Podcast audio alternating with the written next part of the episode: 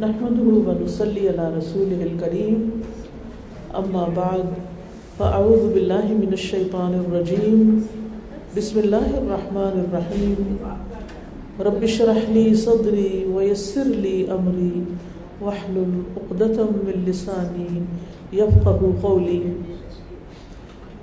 ان المسلمین والمسلمات والمؤمنین والمؤمنات والقانتین والقانتات والصادقین والصادقات والصابرین والصابرات والخاشعین والخاشعات والمتصدقین والمتصدقات والصائمین والصائمات والحافظین فروجهم والحافظات والذاکرین اللہ کثیرا والذاکرات عاد اللہ لهم مغفرتا و اجرا عظیما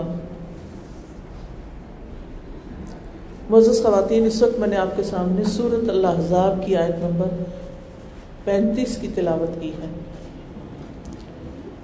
جس کا ترجمہ ہے، یقیناً مسلمان مرد اور مسلمان عورتیں، مومن مرد اور مومن عورتیں، فرما بردار مرد اور فرما بردار عورتیں، سچ بولنے والے مرد اور سچ بولنے والی عورتیں، صبر کرنے والے مرد اور صبر کرنے والی عورتیں خوشو کرنے والے مرد اور خوشو کرنے والی عورتیں، صدقہ دینے والے مرد اور صدقہ دینے والی عورتیں، روزہ رکھنے والے مرد اور روزہ رکھنے والی عورتیں، اپنی شرمگاہوں کی حفاظت کرنے والے مرد اور اپنی شرمگاہوں کی حفاظت کرنے والی عورتیں، اور اللہ کو کثرت سے یاد کرنے والے مرد اور کثرت سے یاد کرنے والی عورتیں، ان سب کے لیے اللہ تعالیٰ نے بخشش اور بہت بڑا اجر تیار کر رکھا ہے۔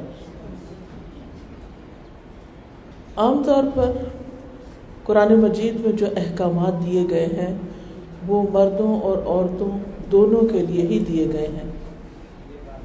جیسے وہ کہتے ہیں نا، یا یو الدینہ آمن کہہ کے جو پکارا گیا، تو اس میں صرف مردوں سے خطاب نہیں۔ بلکہ عورتوں کو بھی خطاب ہے۔ ایمان لانے میں مرد اور عورتیں دونوں برابر ہوتے ہیں۔ لیکن اس آیت کے اندر جو صورت الحضاب کی ہے، آیت نمبر تھرٹی فائیو ہے، اس کے اندر خاص طور پر عورتوں کا الگ ذکر بھی کیا گیا۔ تاکہ وہ یہ نہ سمجھیں کہ دین صرف مردوں کے لیے اور ہم ان کے تابع ہیں۔ وہ چاہیں تو ہم دین پر چلیں گے اور اگر وہ نہیں چاہیں گے تو ہم نہیں چلیں گے۔ ایسا نہیں ہے۔ کیونکہ بہت سی خواتین یہ کہہ دیتی ہیں، ہمارے شوہر کو یہ پسند نہیں۔ ہمارے شوہر کو پردہ پسند نہیں، ہمارے شوہر کو قرآن کلاس میں جانا پسند نہیں، ہمارے شوہر کو وہ پسند نہیں۔ لہٰذا وہ اپنا دین، اپنا ایمان شوہر کے حوالے کر دیتی ہیں۔ اور وہ سمجھتی ہیں کہ اس طرح اللہ تعالیٰ کو ہم راضی کر دیں گے، ہم بہانہ کر لیں گے کہ ہمارا تو کوئی قصور نہیں کیونکہ ہمیں اجازت ہی نہیں ملی۔ تو بات یہ ہے کہ جہاں تک دین کا معاملہ ہے، اس میں کسی سے مشورہ نہیں کرنا ہوتا یا دین کے معاملے میں آپ کسی اور کو بلیم نہیں کر سکتے، ذمہ داری نہیں دے سکتے۔ ہر شخص اپنا ذمہ دار خود ہے۔ تو اس میں کامیاب عورتوں اور مردوں کی کچھ نشانیاں بتائی گئیں۔ اس کی روشنی میں ہمیں اپنے آپ کو پرکھ کر دیکھنا چاہیے کہ کیا یہ چیزیں ہمارے اندر ہیں یا نہیں ہیں۔ کیونکہ ان لوگوں کے لیے جن کی یہ صفات ہیں، اللہ تعالیٰ نے ان کے لیے بخشش کا وعدہ بھی کیا، کیونکہ انسان میں غلطیاں ہوتی رہتی ہیں۔ اور دوسرے، اجر عظیم کا وعدہ کیا ہے۔ یعنی چھوٹا موٹا اجر نہیں، معمولی اجر نہیں، بہت بڑا اجر ان کو ملے گا۔ اس میں سب سے پہلی خوبی جو بتائی گئی وہ ہے، ان المسلمین والمسلمات اور پھر والمؤمنین والمؤمنات۔ مسلمات اور مؤمنات۔ مسلم اسلام لانے والا۔ مسلم کی پہچان کیا ہے؟ کہ اس کا عمل اللہ تعالی کی پسند کے مطابق ہو۔ جیسے اسلام میں کچھ چیزیں، نماز، روزہ، حج، زکوٰۃ یہ اللہ کے حقوق ہیں۔ لیکن اس کے ساتھ ساتھ بندوں کے بھی کچھ حقوق ہیں۔ ایک مسلمان کے دوسرے مسلمان پر کچھ حق ہیں۔ اور ان میں سب سے پہلی بات یہ کہ مسلمان وہ ہوتا ہے جس کی ہاتھ جس کے ہاتھ اور زبان سے دوسرے لوگ محفوظ ہوں۔ ان کی عزت نہ اچھالی جائے، ان کی، ان کو تکلیف نہ دی جائے۔ ان پہ کوئی الزام تراشی نہ کی جائے، زبان سے ان کو کوئی تانا تشنی نہ کی جائے، برا بھلا نہ کہا جائے، کیونکہ مسلمان وہ نہیں ہوتا جو دوسروں کو دکھ دیتا ہے۔ اور اس میں آپ دیکھیے کہ بعض اوقات ہم والدین ہی اپنے بچوں کو تکلیف دینے والے ہوتے ہیں۔ یعنی چھوٹی چھوٹی باتوں پر ان کو ڈانٹ ڈپٹ اور ہم سمجھتے ہیں، چونکہ یہ بچے ہیں، میں اس کی، ان کی تربیت کر رہی ہوں اس لیے کوئی فرق نہیں پڑتا۔ میرا حق ہے۔ پھر بچوں کی شادی ہو جاتی ہے تو بہو آ جاتی ہے۔ پھر ہم سمجھتے ہیں اس پر بھی ہمارا حق ہے۔ اور اس کو بھی ہم اپنی مرضی سے چلانا چاہتے ہیں۔ اور اس کو بھی اس کے ساتھ بھی بعض اس کو بھی مس ٹریٹ کرتے ہیں بعض اوقات۔ اور کتنے ہی گھر اس وجہ سے خراب ہوتے ہیں کہ خود ماؤں کے ہاتھوں خراب ہوتے ہیں۔ مائیں انٹرفیئر کر رہی ہوتی ہیں۔ وہ دوسروں کے اندر یعنی وہی اپنے بیٹے کے اندر بہو کے خلاف زہر بھر رہی ہوتی ہیں۔ اپنی زبان سے کچھ ایسی بات کر کے کہ جو نہیں کرنی چاہیے۔ ایسی شکایتیں، کچھ سچی، کچھ جھوٹی ملا کے کہ جس سے بچے، جس سے بیٹے کا دل، بچے کا دل جو ہے وہ اپنی بیوی سے متنفر ہو جائے۔ اگر آپ کا بیٹا اپنی بیوی کو پسند نہیں کرے گا تو نقصان کس کا ہے؟ یعنی کچھ چیزوں کو ہم اپنی نظر سے صحیح دیکھتے ہیں یا غلط دیکھتے ہیں اور پھر ہم دوسروں کو بھی اس کا پابند کرنا چاہتے ہیں۔ جبکہ آج سب سب لوگ چاہے وہ پڑھے لکھے یا ان پڑھ، پڑھے لکھے تو خیر ان کے اپنے معیار ہوتے ہیں، لیکن ان پڑھ لوگ بھی سوشل میڈیا کے دور میں اتنا کچھ پڑھ چکے ہیں، اتنا کچھ دیکھ چکے ہیں، اتنا کچھ جان چکے ہیں کہ ان کے بھی اپنے معیار ہیں۔ اور اس کی وجہ سے پھر آپ دیکھیں کہ جب ہم صحیح رخ اختیار نہیں کرتے تو پھر گھروں میں فساد ہوتے ہیں اور دنیا میں بھی گھر جنت کا نمونہ بننے کے بجائے جہنم بن جاتے ہیں۔ جب ایک دوسرے کے لیے دلوں میں جگہ نہ ہو، جب ایک دوسرے سے محبت نہ ہو، جب ایک دوسرے کو برا بھلا کہا جا رہا ہو، جب ایک دوسرے کے خلاف یعنی ہر وقت آنکھوں یعنی اینک لگا کے دوسرے کے عیب بھی چنے جا رہے ہوں، اس گھر میں کہاں سے خیر آئے گی؟ جبکہ اللہ سبحانہ و تعالیٰ ہمیں کیا حکم دیتے ہیں؟ فافو وصف وقفر معاف کر دو، درگزر کر جاؤ، بخش دو ایب ڈھانپ دو، دوسروں کو جانے دو۔ اسی طرح مومن کی تعریف کیا کی گئی؟ ایمان میں تو جیسے آپ کو معلوم ہے، اللہ پر ایمان، رسولوں پر ایمان، کتابوں پر ایمان اور قیامت کے دن پر ایمان، تقدیر پر ایمان، یہ سارا ایمان کے حصے ہیں، ٹھیک ہے؟ لیکن اس کے علاوہ جو ایمان ہے، وہ انسان کے عمل میں ڈلتا ہے، رویے میں ڈلنا چاہیے۔ یہ خالی کھولی صرف دل سے سوچنے کی بات نہیں ہے، بلکہ کرنے کی بات ہے۔ اور ایمان کی بھی تعریف یہی بتائی گئی۔ فضالہ بن عبید کہتے ہیں کہ رسول اللہ صلی اللہ علیہ وسلم نے حجت الوداع میں فرمایا، کیا میں تمہیں مومن کے متعلق نہ بتاؤں؟ کہ مومن کون ہے؟ فرمایا، مومن وہ ہوتا ہے جس سے لوگوں کے مال اور جان محفوظ ہوتے ہیں۔ یعنی مال اور جان دونوں محفوظ ہوتے ہیں۔ وہاں تو ہاتھ اور زبان سے لوگ محفوظ رہتے ہیں یا جان مال کی بات کی گئی۔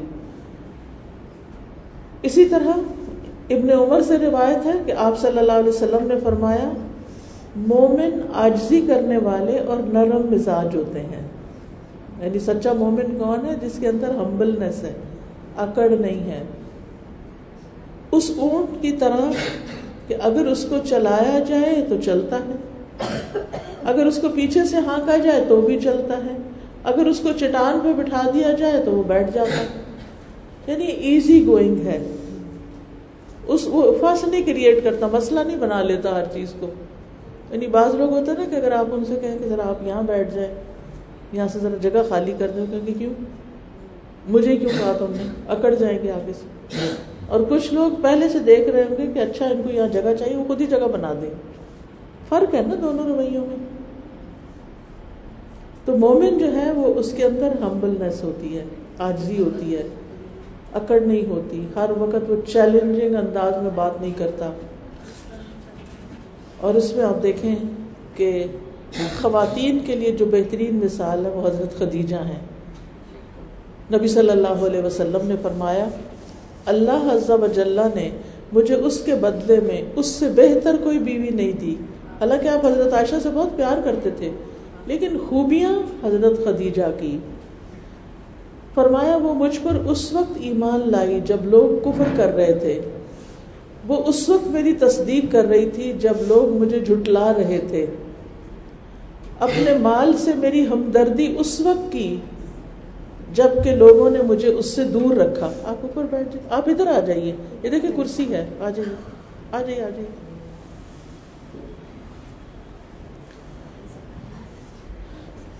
تو حضرت خدیجہ نے اپنا مال بھی رسول اللہ صلی اللہ علیہ وسلم کو دیا اور اللہ نے مجھے اس سے اولاد عطا فرمائی، جبکہ میری دوسری بیویوں سے مجھے اولاد نہیں ہوئی۔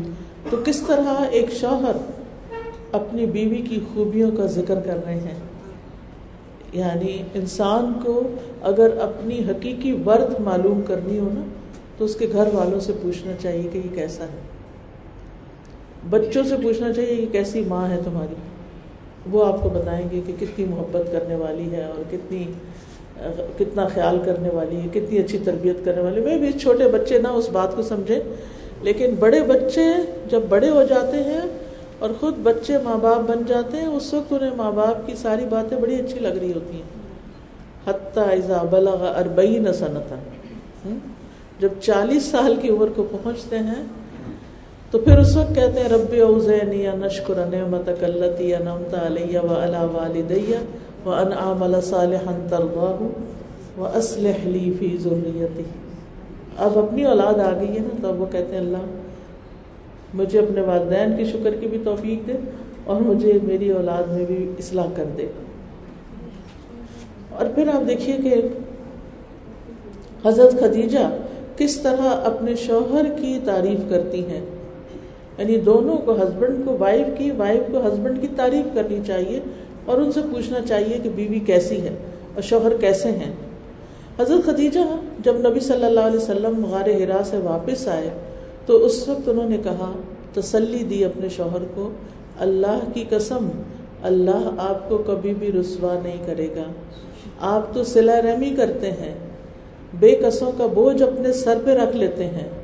مفلسوں کے لیے، غریبوں کے لیے آپ کماتے ہیں، مہمان نوازی کرتے ہیں، مشکل وقت میں آپ حق کا ساتھ دیتے ہیں۔ اللہ تعالیٰ آپ کو رسوا نہیں کرے گا۔ یعنی جو انسان یہ کام کرتا ہو، اللہ تعالیٰ اس کی ضرور مدد فرماتا ہے۔ پھر آپ دیکھیے کہ ایمان لانے میں حضرت آسیہ کا کردار بڑا اہم ہے۔ وہ فرعون کی بیوی تھی اور فرعون کس بات کی علامت ہے؟ کس چیز کا سمبل ہے؟ تکبر ہٹ دھروی کوئی بات مان کے نہ دینا، اپنے آپ کو خدا کر یعنی بعض لوگ تو لوگ ان کو کہتے ہیں، نہیں، اپنے آپ کو خدا سمجھتا ہے، لیکن وہ تو خود اپنے آپ کو خدا کہتا تھا۔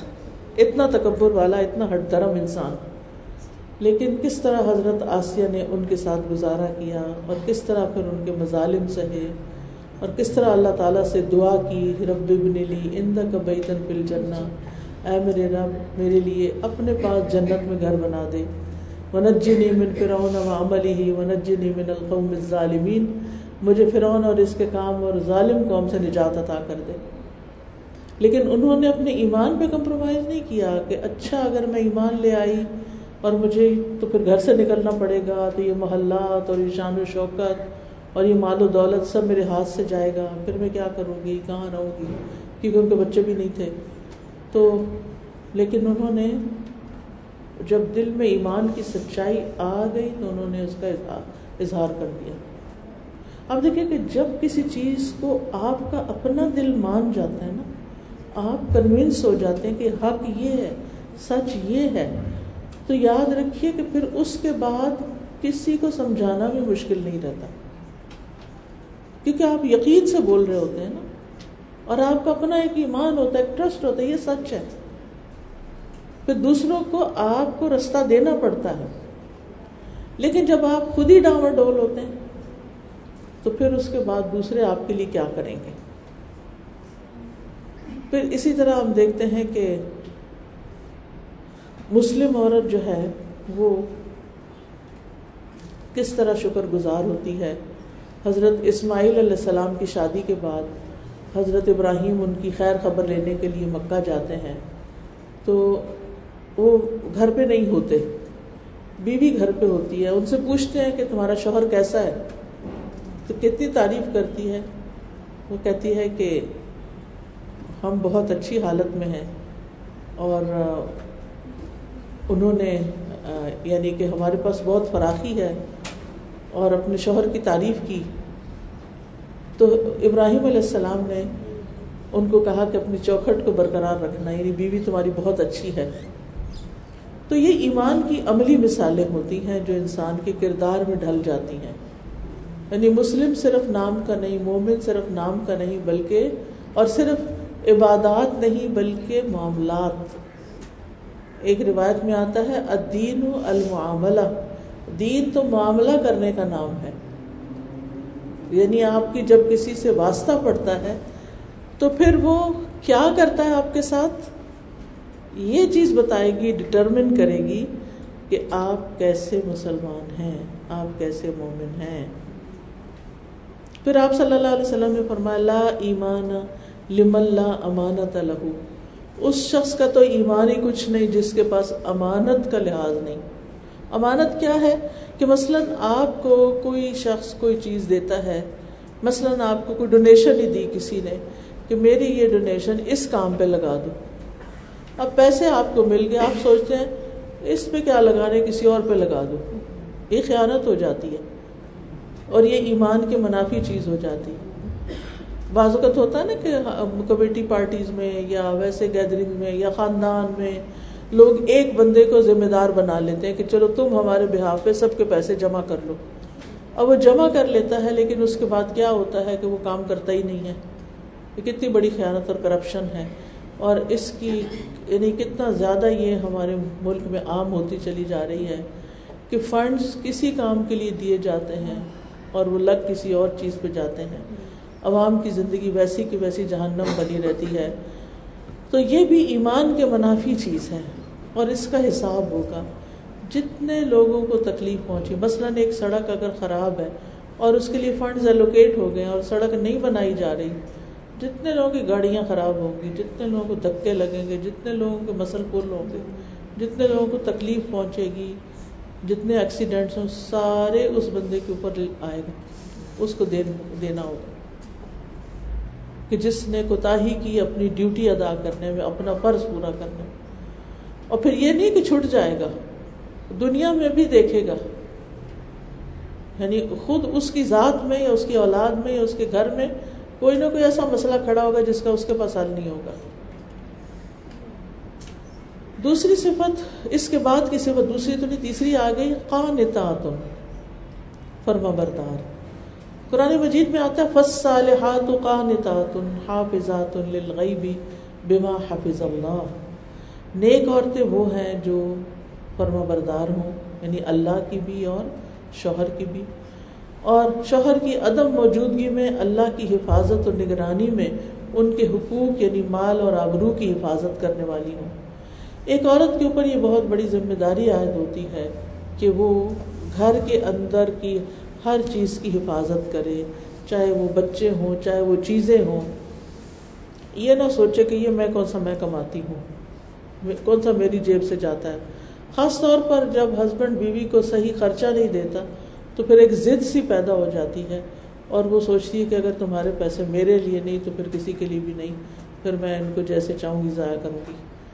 اور گھر میں لائٹ فالتو جل رہی ہے، جل رہی ہے، کون سا میں نے بل پے کرنا ہے؟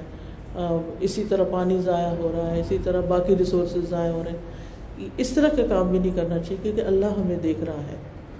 ہمارا معاملہ صرف ہمارے شوہر کے ساتھ نہیں ہوتا، بلکہ ہمارا ہر معاملہ اللہ سبحانہ تعالیٰ کے ساتھ ہوتا ہے۔ تو قانتہ عورت جو ہوتی ہے، وہ معروف میں، اچھی باتوں میں، خیر کے کاموں میں شوہر کے ساتھ تعاون کرنے والی ہوتی ہے اور اپنی اپنی عزت و آبرو کی حفاظت کرنے والی ہوتی ہے۔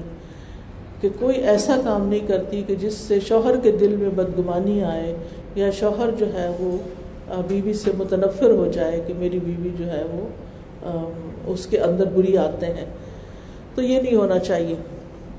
حضرت مریم علیہ السلام کی جو صفت قرآن میں بتائی گئی، وہ یہی ہے اس قالت الملائے کا تو یا مریم و ان اللہ ہستفا کی و تحر کی وصطفیٰ کی اللہ نساء العالمین۔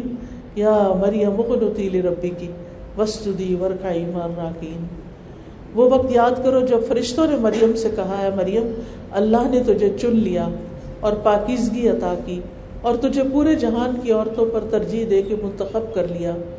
مریم اپنے رب کی فرما بردار رہنا اور رکوع کرنے والوں کے ساتھ مل کے رکوع کرنا۔ یعنی ان کو individually one on one base پر قنوت کا حکم دیا گیا تھا۔ اور اللہ تعالیٰ نے ان کی صفت بیان کی وکانت من القانتین کہ وہ قانتین میں سے تھی وہ فرما بردار لوگوں میں سے تھی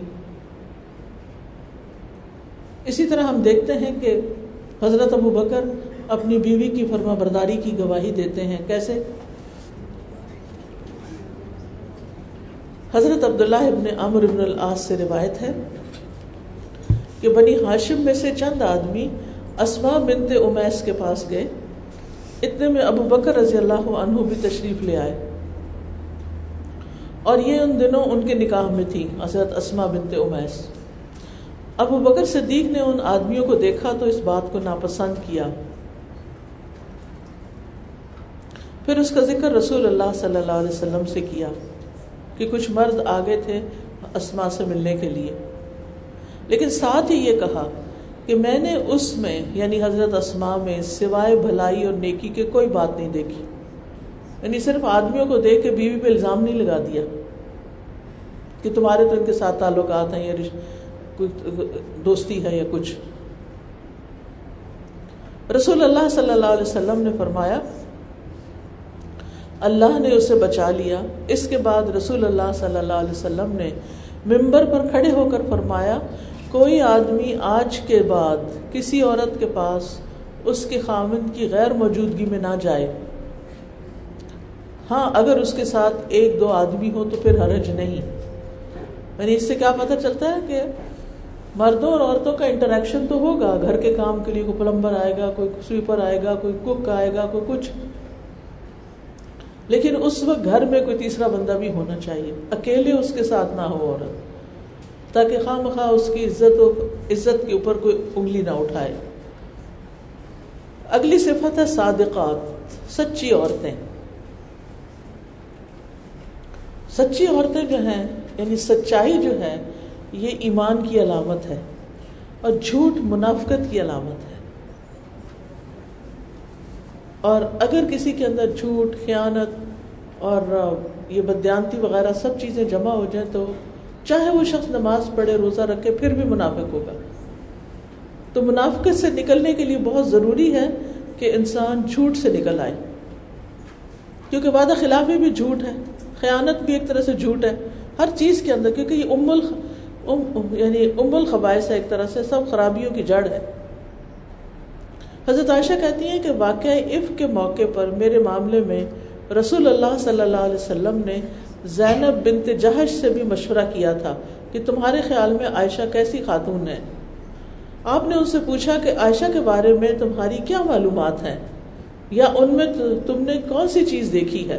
انہوں نے عرض کیا، یا رسول اللہ صلی اللہ علیہ وسلم، میں اپنی آنکھوں اور کانوں کو محفوظ رکھتی ہوں کہ ان کے بارے میں کوئی ایسی بات کہوں۔ اللہ کی قسم، میں نے میں ان میں خیر کے سوا کچھ بھی نہیں جانتی۔ یعنی وہ سراپا خیر ہے ایک سوکن، دوسری سوکن کے بارے میں یہ کہہ رہی ہے کہ وہ سراپا خیر ہے حضرت عائشہ کہتی ہیں کہ حضرت زینب ہی ساری ازواج میں میرے مد مقابل تھی یعنی خوبصورتی میں اور عمر میں اور لیکن اللہ تعالیٰ نے تقوی اور پاک بازی کی وجہ سے انہیں محفوظ رکھا۔ اگلی صفت ہے صابرات، صبر کرنے والیاں۔ رسول اللہ صلی اللہ علیہ وسلم نے فرمایا، لا يزال البلاء بالمؤمن او المؤمنة في جسده وفي ماله وفي ولده۔ حتى يلقى الله وما عليه من خطيئة رسول اللہ صلی اللہ علیہ وسلم نے فرمایا، مومن مرد اور عورت پر جسمانی، مالی اور اولاد کی طرف سے مستقل پریشانیاں آتی رہتی ہیں۔ یہاں تک کہ جب وہ اللہ سے ملتا ہے تو اس کا ایک گناہ بھی باقی نہیں ہوتا۔ اس سے کیا پتہ چلتا ہے کہ دنیا میں انسان پر تکلیفیں آئیں گی۔ کیونکہ انسان کا امتحان ہو رہا ہے اس دنیا میں۔ یہ نہیں ہو سکتا کہ انسان کوئی آزمائش نہ ہو۔ لیکن جب اس پر وہ صبر کرتا ہے اور اللہ سے راضی رہتا ہے، تو اللہ سے ایسے ملے گا کہ اس کے اوپر ایک گناہ بھی نہیں ہوگا۔ یعنی ان تکلیفوں پر صبر سارے گناہوں کو معاف کر دیتا ہے یعنی صفائی کر دیتا ہے سارے گناہوں کی۔ اور اس میں ہم دیکھتے ہیں کہ حضرت فاطمہ رضی اللہ تعالیٰ عنہ کا کردار کتنا زبردست ہے۔ آپ کو معلوم ہے کہ حضرت علی رضی اللہ عنہ کہتے ہیں کہ فاطمہ رضی اللہ عنہ کو چکی پیسنے سے بہت تکلیف ہوتی تھی۔ کافی مشقت کا کام ہے چکی پیسنا۔ اور وہ ینگ بھی تھی، بہت اسٹرانگ نہیں تھی۔ پھر انہیں پتا چلا کہ رسول اللہ صلی اللہ علیہ وسلم کے پاس کچھ قیدی آئے ہیں۔ تو انہوں نے سوچا کہ وہ بھی ایک خادم لے آتی ہیں ان سے، گھر کا کام آسان ہو جائے گا۔ تو انہوں نے ایک جا کے تو اپنی درخواست پیش کی۔ رسول اللہ صلی اللہ علیہ وسلم گھر میں موجود نہیں تھے۔ تو انہوں نے حضرت عائشہ سے اس بات کا ذکر کیا کہ مجھے چکی چلانے سے بہت تکلیف ہوتی ہے تو جب نبی صلی اللہ علیہ وسلم آئے تو میری طرف سے انہیں ریکویسٹ کریں کہ مجھے ایک خادم دے دیں۔ جب رسول اللہ صلی اللہ علیہ وسلم تشریف لائے تو حضرت عائشہ رضی اللہ عنہ نے ان کے سامنے ذکر کیا۔ تو آپ فوراً حضرت فاطمہ کے گھر تشریف لے گئے جبکہ وہ بستر پہ لیٹ چکے تھے۔ وہ کہتے تھے کہ ہم لوگ اٹھنے لگے یعنی آپ کو دیکھ کر کھڑے ہونے لگے، تو آپ نے فرمایا اپنی جگہ پر ہی رہو۔ اور وہ کہتی ہیں کہ میں نے آپ کے دونوں قدموں کی ٹھنڈک اپنے سینے پہ پائی۔ یہ حضرت علی کہتے ہیں کہ میں نے نبی صلی اللہ علیہ وسلم یعنی وہ ایسے لیٹے ہوئے تھے تو آپ بیچ میں بیٹھ گئے، لیٹ بیٹھ گئے نا، ٹانگیں لمبی کر لی تو آپ کے پاؤں حضرت علی کے سینے کو لگے۔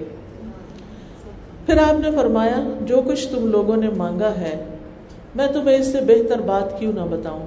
جب تم دونوں اپنے بستر پر لیٹ جاؤ تو اللہ اکبر چونتیس بار الحمد للہ تینتیس بار سبحان اللہ تینتیس بار پڑھا کرو۔ یہ عمل بہتر ہے اس سے جو تم دونوں نے مانگا۔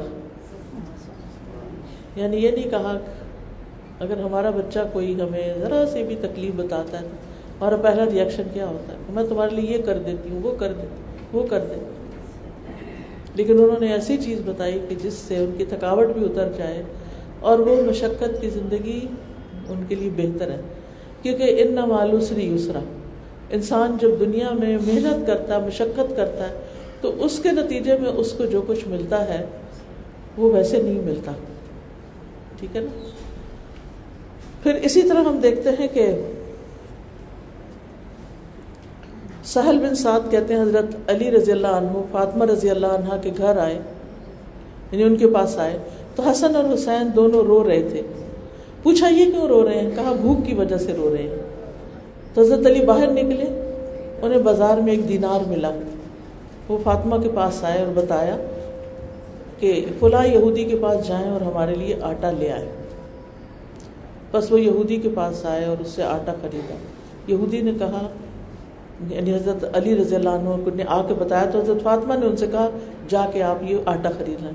انہوں نے کہا، آپ اس شخص کے داماد ہیں جو کہتا ہے، میں اللہ کا رسول ہوں۔ انہوں نے کہا تو یہودی نے کہا اپنا دینار واپس لے لیں اور آٹا لے جائیں۔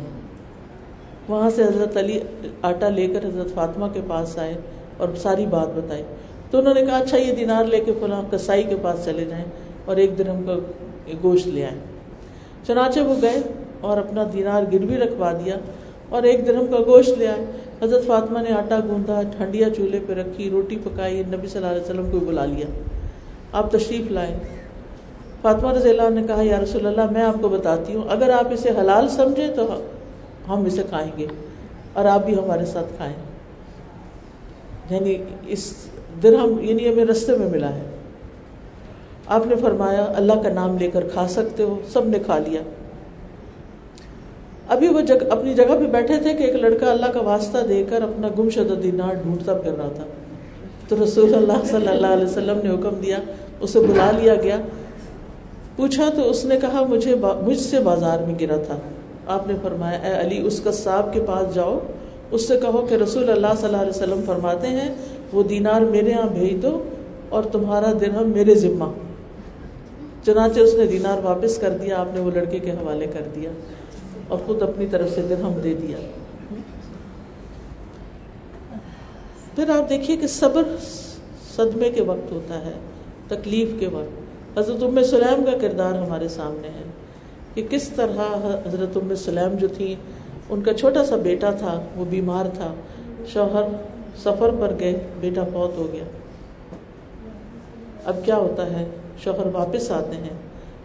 تو وہ ان کو بتاتی نہیں کہ بیٹا فوت ہو چکے وہ پوچھتے کیا حال ہے؟ تو وہ کہتی ہیں، پہلے سے بہتر ہے۔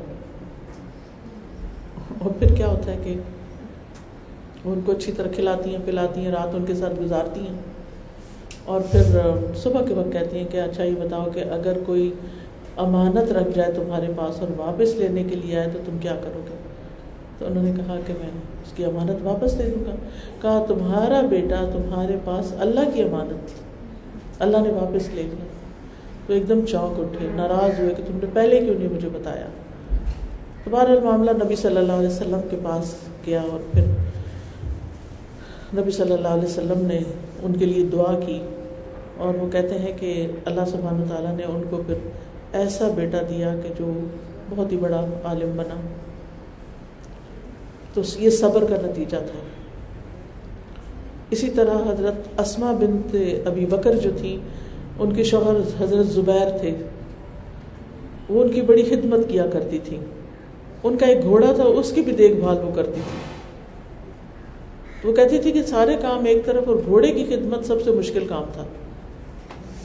وہ ان، اس گھوڑے کے لیے اونٹ کی گٹلیاں اس گھوڑے کے لیے بھی اور اونٹ کے لیے بھی گٹلیاں توڑ کے کوٹتی تھی، پھر اس کا چارہ بناتی تھی اور کھلاتی تھی اور پانی پلاتی اور ڈول جس میں پانی نکالتی تھی، وہ پھٹ گیا تو اس کو اپنے ہاتھ سے سیتی۔ یعنی سارے مردوں والے کام ان کو کرنے پڑتے تھے کیونکہ ان کے ہسبینڈ کی کچھ اور ذمہ داریاں ہوں گی۔ کہتے کہ کچھ عرصے کے بعد پھر نبی صلی اللہ علیہ وسلم نے میرے لیے خادم بھیج دیا تو میں ایسے جیسے قید سے آزاد ہو گئی۔ یعنی اللہ تعالیٰ نے آسانی کر دی۔ لیکن جتنا عرصہ انہوں نے یہ کام کیا یا جتنا وقت حضرت حضرت فاطمہ میں مشکل گزرا، ہمیں کوئی کمپلینٹس نظر نہیں آتی۔ کوئی رونا دھونا نہیں ہے، کوئی سیلف پٹی کا شکار نہیں ہے کہ بس ٹھیک ہے، اگر مشکل وقت ہے تو صبر۔ یہی صابرات ہوتی ہیں اور ان کے لیے ہمارے لیے ان کی زندگی میں ہماری نمونہ ایک عورت جو مرغی کے مرض میں مبتلا تھی، وہ کہانی سب نے سنی ہوئی ہے۔ تو نبی صلی اللہ علیہ وسلم کے پاس آئی کہ میرے لیے دعا کر دیں کہ مجھے یہ دورہ نہ پڑا کرے۔ تو آپ نے فرمایا، تم چاہو تو میں دعا کر دیتا ہوں، لیکن اگر تم صبر کرو تو تمہارے لیے جنت ہے۔ ان کا میں صبر کروں گی۔ بس صرف یہ کریں کہ میرا سطر نہ کھلا کرے۔ مجھے پتا بے ہوش ہو جاتی ہوں تو مجھے ہوش نہیں رہتی کہ میرے کپڑے کہاں ہیں۔ تو نبی صلی اللہ علیہ وسلم نے ان کے لیے دعا کر دی۔ اور اگلا ہے خاشیات خوشو خوشو کہتے ہیں سکون کو۔ نماز میں خوشو کیا ہے؟ کہ نماز میں ہل جل نہیں کرنی، ایسے ایسے نہیں کرنا نماز میں، نہ ایسے ایسے کرنا ہے۔ جم کے نماز پڑھنی، آنکھیں بھی فوکس نہ ہوں، خود بھی قدم بھی جمے ہوئے ہوں۔ اور خواہشات میں ایک اور چیز بھی آتی ہے کہ انسان ہمبل ہو۔ اللہ کے آگے بھی اور بندوں کے ساتھ بھی آجزی کا معاملہ کرے۔ بد اخلاقی نہ برتے سرکشی نہ برتے پھر متصدقات، حضرت عائشہ اور حضرت اسما کا کردار ہمارے سامنے ہے۔ حضرت عبداللہ بن زبیر جو حضرت عائشہ کے بھانجے ہیں، وہ کہتے ہیں کہ میں نے عائشہ اور اسما رضی اللہ عنہ سے زیادہ سخی عورتیں نہیں دیکھیں۔ ان کی ثقافتیں دو طرح کی تھیں۔ حضرت عائشہ ذرا ذرا جمع کیا کرتی تھی۔ جب کچھ جمع ہو جاتا تو تقسیم کرتی تھی۔ اور حضرت اسما کا طریقہ یہ تھا کہ کل کے لیے کچھ بھی نہیں رکھتی تھی۔ جو بچتا بس سارا گیا، سب صدقہ۔ لیکن آج ایسی مثالیں نہیں ملتی۔ ہمارے گھروں میں کھانا پکتا ہے، ہم پھر فریج میں رکھ دیتے ہیں۔ اگلے ٹائم پھر نکال کے گرم کر، باقی پھر فریج میں رکھ دیتے ہیں۔ تو نکالنے کا حوصلہ نہیں ہوتا۔ خراب ہو جائے تو بار پھینک دیتے تو کچھ اس طرح کی عادت بنا لینی چاہیے کہ جو بچے سب نے کھا لیا ہے رات ہو گئی ہے، کوئی اب کھانے والا نہیں ہے، تو فریش کھانے کو فریز کر دیں اور پھر آپ کسی ضرورت مند کو دے سکتے ہیں۔ سائمات اور پھر یہ کہ صرف صحابیات کھانا وانا ہی نہیں خرچ دیتی تھی بلکہ حضرت زینب بنت جہش جو تھی یہ اپنے ہاتھ سے کمائی کر کے صدقہ کرتی تھی۔ کیونکہ اپنے ہاتھ سے کما کے جو دینا ہے، اس کا اجر زیادہ ہے۔ ام المومنین حضرت عائشہ فرماتی ہیں، رسول اللہ صلی اللہ علیہ وسلم نے ہم سے فرمایا کہ تم میں سب سے پہلے مجھ سے وہ ملے گی جس کے ہاتھ سب سے زیادہ لمبے ہوں گے۔ تو ساری ازواج متحرات اپنے اپنے ہاتھ ناپنے لگی کہ کس کے ہاتھ لمبے ہیں، تاکہ پتہ چلے کہ کون پہلے فوت ہوگی۔ حضرت عائشہ فرماتی ہیں ہم میں سب سے زیادہ لمبے ہاتھ حضرت زینب کے تھے، کیونکہ وہ اپنے ہاتھ سے محنت کرتی اور صدقہ خیرات دیتی تھی۔ یعنی ویسے لمبے نہیں تھے، لیکن دینے میں یعنی دراز ہوتے تھے، دیتی رہتی تھی، دیتی رہتی تھی۔ پھر ہے سائمات روزہ رکھنے والیاں۔ حضرت حفصہ کے بارے میں آتا ہے کہ نبی صلی اللہ علیہ وسلم ان سے ناراض ہو گئے تھے۔ تو حضرت جبریل نے آ کر کہا تھا کہ آپ ان سے واپس صلاح کر لیں۔ کیونکہ وہ بہت زیادہ روزہ رکھنے والی اور بہت زیادہ قیام کرنے والی ہیں اور جنت میں بھی آپ کی بیوی ہیں۔ تو یہ روزے بہت رکھتی تھی۔ ایک صدقہ بہت کرتی ہیں، وہ حضرت عائشہ بھی بہت صدقہ کرتی ہیں، پھر یہ روزے رکھ رہی ہیں۔ پھر حافظات یعنی اپنی شرمگاہوں کی حفاظت کرنے والی۔ اور اس میں حضرت مریم کا کردار آپ کے سامنے ہے کہ کس طرح اللہ تعالیٰ نے بن باپ کے ان کو روح القدس کی سبب سے ان کو دیا، بیٹا دیا۔ ایک اچھی مسلمان عورت کی خوبی جو اسلام نے بتائی ہے وہ ہے، بہترین بیوی بی وہ ہے جس کو تم دیکھو تو خوش ہو جاؤ۔ جب کسی بات کے لیے کہو تو وہ کر دے۔ اور تمہاری عدم موجودگی میں اپنی ذات اور تمہارے مال کی حفاظت کرے۔ اور وزاکرات وزاکرین اللہ کثیر وزاکرات کثرت سے اللہ کا ذکر کرنے والے مرد اور عورتیں۔ ازواج متحرات کے بارے میں قرآن مجید میں آتا ہے کہ اللہ تعالیٰ نے ان کو حکم دیا تھا۔ وزقرن مایوت فی بیوت کن من آیات اللہ والحکمہ ان اللہ کان لطیف خبیرہ اور جو تمہارے گھروں میں اللہ کی آیات اور حکمت کی باتیں پڑھ کر سنائی جاتی ہیں، انہیں یاد رکھو۔ بلا شبہ اللہ بڑا باریک بین اور باخبر ہے۔ یعنی ازواج متحرات کے گھر میں قرآن پڑھا جاتا تھا اور وہ دوسروں کو بھی تعلیم دیتی تھی۔ اور حکم دیا گیا کہ وہ جاری رکھو۔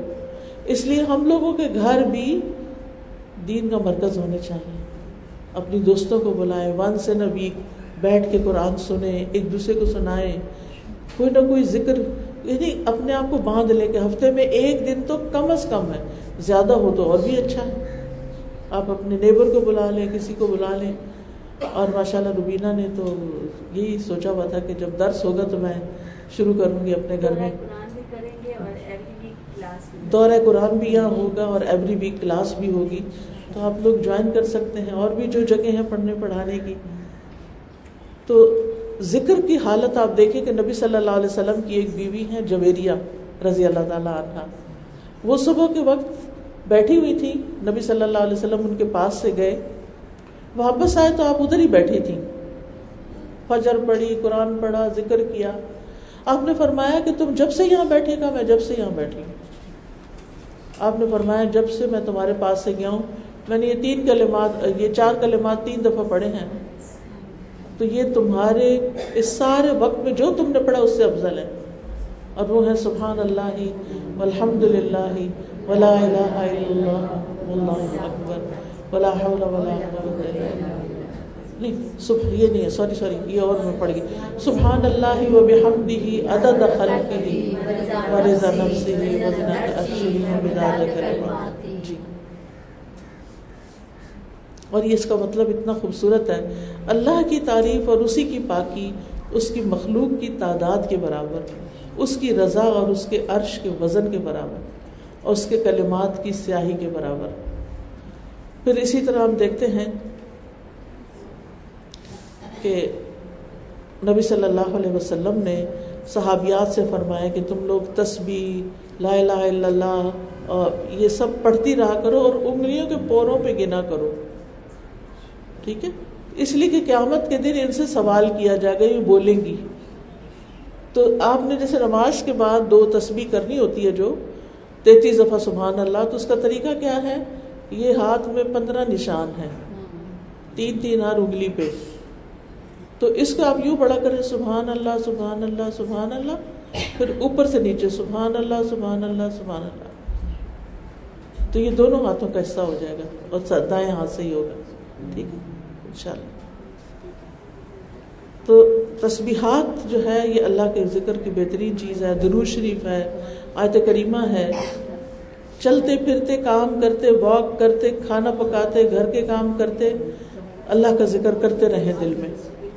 اور قرآن کی تلاوت بھی اللہ کا ذکر ہے، نماز بھی اللہ کا ذکر ہے، اور لوگوں کو دین سکھانا بھی اللہ کا ذکر ہے۔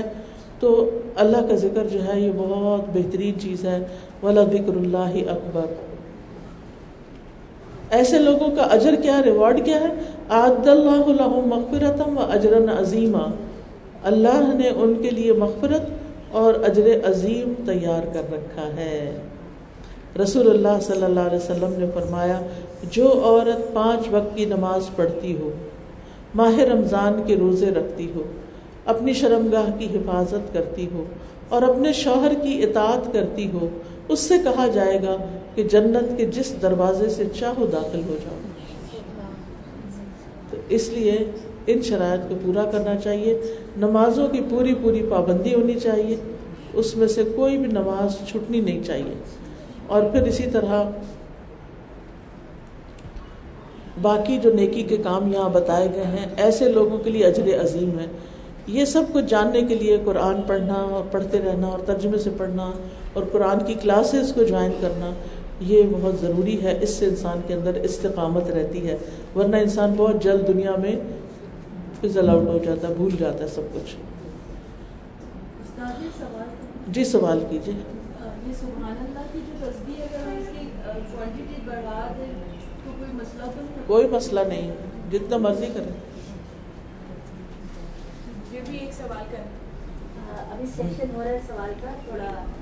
ہاں ہاں آپ کریں سوال بس ہو گیا۔ کیونکہ چھ بج کے پانچ منٹ ہو گئے ہیں۔ ٹھیک ہے سوال کر لیتے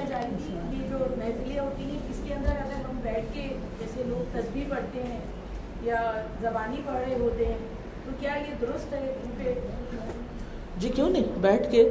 لیکن خالی تصویر نہ پڑھے بلکہ ذکر اذکار بھی ہونا چاہیے یعنی تعلیم بھی ہونی چاہیے۔ آپ جیسے آپ آپ کی محفل چل رہی ہے تو ہمیں آپ کو سننا چاہیے اور ساتھ ساتھ پڑھ سکتے ہیں۔ جی پڑھ سکتے ہیں۔ اور کوئی سوال؟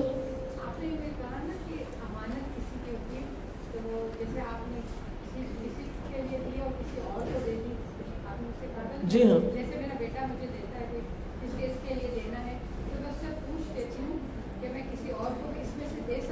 بالکل۔ پھر تو بالکل دے سکتے ہیں کیونکہ اس سے اجازت لے لی۔ دینے والے سے آپ نے اجازت لے لی۔ جی۔ جی بازو کو ضرورت پڑ جاتی ہے۔ بازو کا تو آپ کو ایک چیز کے لیے پیسے ملے ہوتے ہیں تو ضرورت پڑ جاتی ہے پھر آپ اس کو پوچھتے ہیں کہ بھائی اس سے زیادہ ضرورت یہاں پڑ گئی کیا خیال ہے؟ کوئی حرج نہیں۔ جی آپ۔ جو موبائل میں یوٹیوب پہ لگا کے سنتے ہیں۔ وہ بھی اچھا ہے لیکن یاد بھی کرنے چاہیے۔ خود بھی پڑھنے چاہیے۔ جی جی کوئی حرج نہیں۔ سن سکتے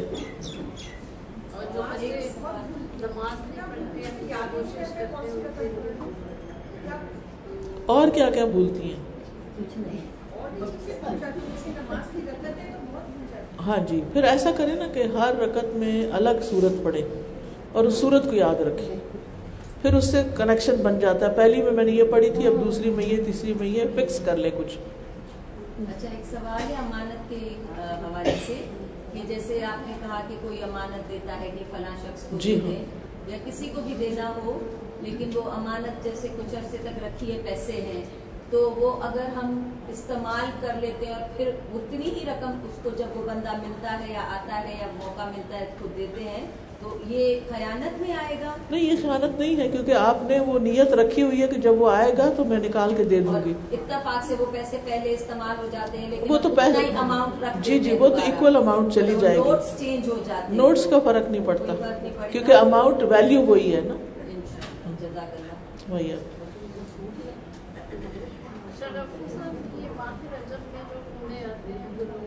اس کی کوئی حقیقت نہیں ہے کیونکہ نبی صلی اللہ علیہ وسلم نے ایسا کچھ نہیں کیا یہ تو بعد میں شروع ہوئی ہیں سب چیزیں۔ ہماری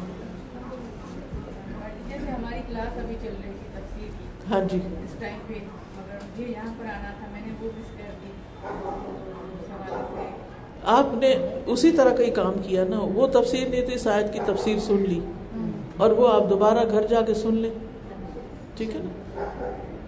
کیونکہ کسی کی دعوت قبول کرنا بھی ایک نیکی کا کام ہوتا ہے نا۔ انہوں نے آپ کو دعوت دی ہے تو مسلمان جب دعوت دیتا ہے تو اس کی دعوت کو قبول کرتے ہیں۔ جی تمہیں چھوٹا سا ایک مسئلہ۔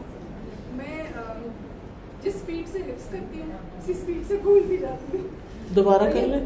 جس جس اسپیڈ سے میں حفظ کرتی ہوں اسی اسپیڈ سے میں بھول بھی جاتی ہوں۔ ایسا ہوتا ہے؟ تو یہ میرے نا پھر مجھے تھوڑا بوجھل بھی ہوتا ہے لیکن میں کرتی رہتی ہوں کرتی رہتی بس کرتی نہیں کرتی نہیں اس بہانے پڑتا رہتا ہے انسان۔ لیکن یہ بہت زیادہ ہوتا ہے کہ مجھے نا بھولتی ہے پھر مجھے تکلیف بھی ہوتی ہے کہ جی، جی۔ کوئی نہیں اجر میں اجر ہی اجر ہے نا قرآن جتنا بھی پڑھیں گے اجر ہے۔ اب یہ جیسے بات ہو رہی تھی نا کہ جیسے لوگوں کو علم سکھانا جو اللہ کا ذکر ہے وہ یہ ایک حدیث جو ذہن میں آتی ہے نا خیر کو من تعلم القرآن وعلمہ۔ جی ہاں۔ تو دنیا کے جو ٹائٹلس ہیں ان کو لینے کے لیے محنت کرتے ہیں اور اتنا پیسہ بھی لگاتے ہیں تو نبی صلی اللہ علیہ وسلم اتنا بڑا ٹائٹل کہ تھوڑے سے بہترین ہی ہوا ہے بالکل۔ تو وہ یہ کام تو ہمیں کرنا ہی چاہیے۔ واقعی۔ یہ بتا رہی ہیں کہ قرآن نبی صلی اللہ علیہ وسلم نے فرمایا نا کہ خیر من تعلم القرآن و علم تم میں سے بہترین وہ لوگ ہیں جو قرآن سیکھتے اور سکھاتے ہیں۔ پہلے سیکھنے والوں کی بات ہے پھر سکھانے والوں کی بات ہے۔ جب اتنی بڑی بات کہہ دی گئی کہ بہترین ہے وہ لوگ تو پھر کیوں نہیں ہم بہترین بننے کا شوق رکھتے؟ یا سیکھیں یا سکھائیں، ایک کام تو کریں، ٹھیک ہے؟ نا ساری زندگی طالب علم رہیں۔ جی؟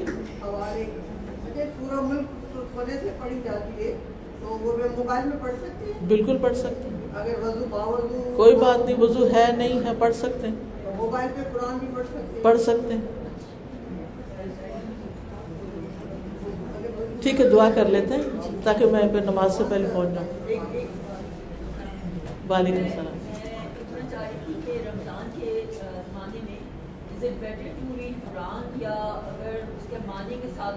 معنی کے ساتھ پڑھنا بہتر ہے کیونکہ کتاب مبارک اگر ختم نہیں ہو تو کوئی مسئلہ نہیں ہے۔ پڑھتے جائیں گے تو ایک سے پارہ رواں پڑھ کے اور ساتھ ساتھ ترجمہ بھی پڑھ لیں۔ تھوڑا ٹائم بڑھا دیں۔ کچھ لوگ تو ایک سے پارہ کیا دس دس سے پارے پڑھ لیتے ہیں دن کے۔ اللہ ہمیں بھی توفیق دے۔ سبحان اللہ۔ جی وعلیکم السلام۔ جی۔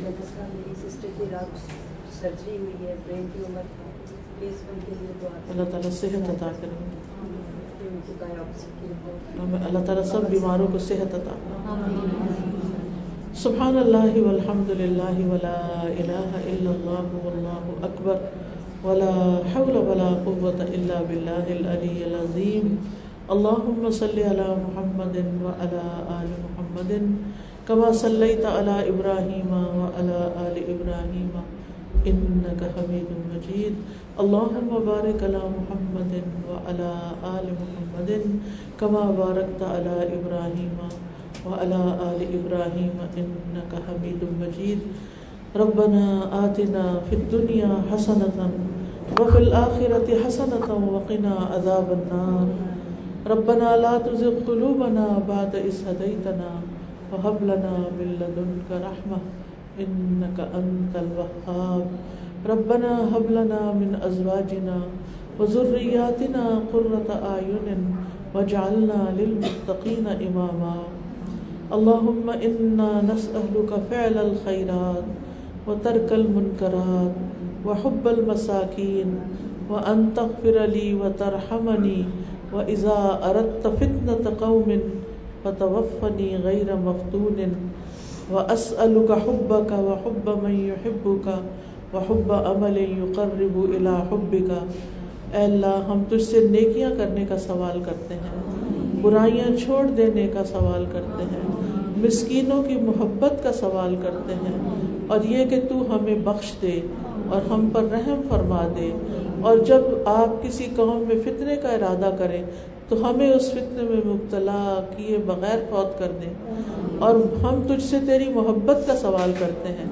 اور اس شخص کی محبت کا جو تجھ سے محبت کرتا ہے، اور اس عمل کی محبت کا جو تیری محبت کے قریب کر دے۔ یا اللہ پاک ہمارے بچوں کو ہدایت عطا فرما۔ اللہ انہیں دین کے رستے پر چلا۔ اللہ ہمیں صحت اور عافیت عطا فرما۔ اللہ اچھے اچھے کام لے لے۔ اللہ ہم سب کو عافیتوں میں رکھ۔ اللہ ہمارے بچوں کو، ہماری نسلوں کو دین پر جما کے رکھ۔ ہمیں صبر عطا فرما۔ ہمیں شکر کی توفیق دے۔ ہمیں نیک کاموں کی توفیق عطا فرما۔ ربنا حب لنا من ازواجنا وذرياتنا قرة اعين وجعلنا للمتقين اماما. یا رب العالمین، یا ارحم الراحمین، یا ذل جلال والاکرام. تو ہم سب پر اپنی رحمت نازل کر اور اس گھر پر خاص خصوصی رحمت نازل فرما اور اس گھر کو قرآن کا مرکز بنا دے اور سب سب کو قرآن سے جوڑ دے۔ بہترین طریقے سے ہمیں قرآن کے معنی اور مطلب سمجھا دے۔ ربنا تقبل منا انك انت السميع العليم وتب علينا انك انت التواب الرحيم. وصلى الله تعالى على خير خلقه محمد وعلى آله واصحابه واهل بيته اجمعين برحمتك يا ارحم الراحمين.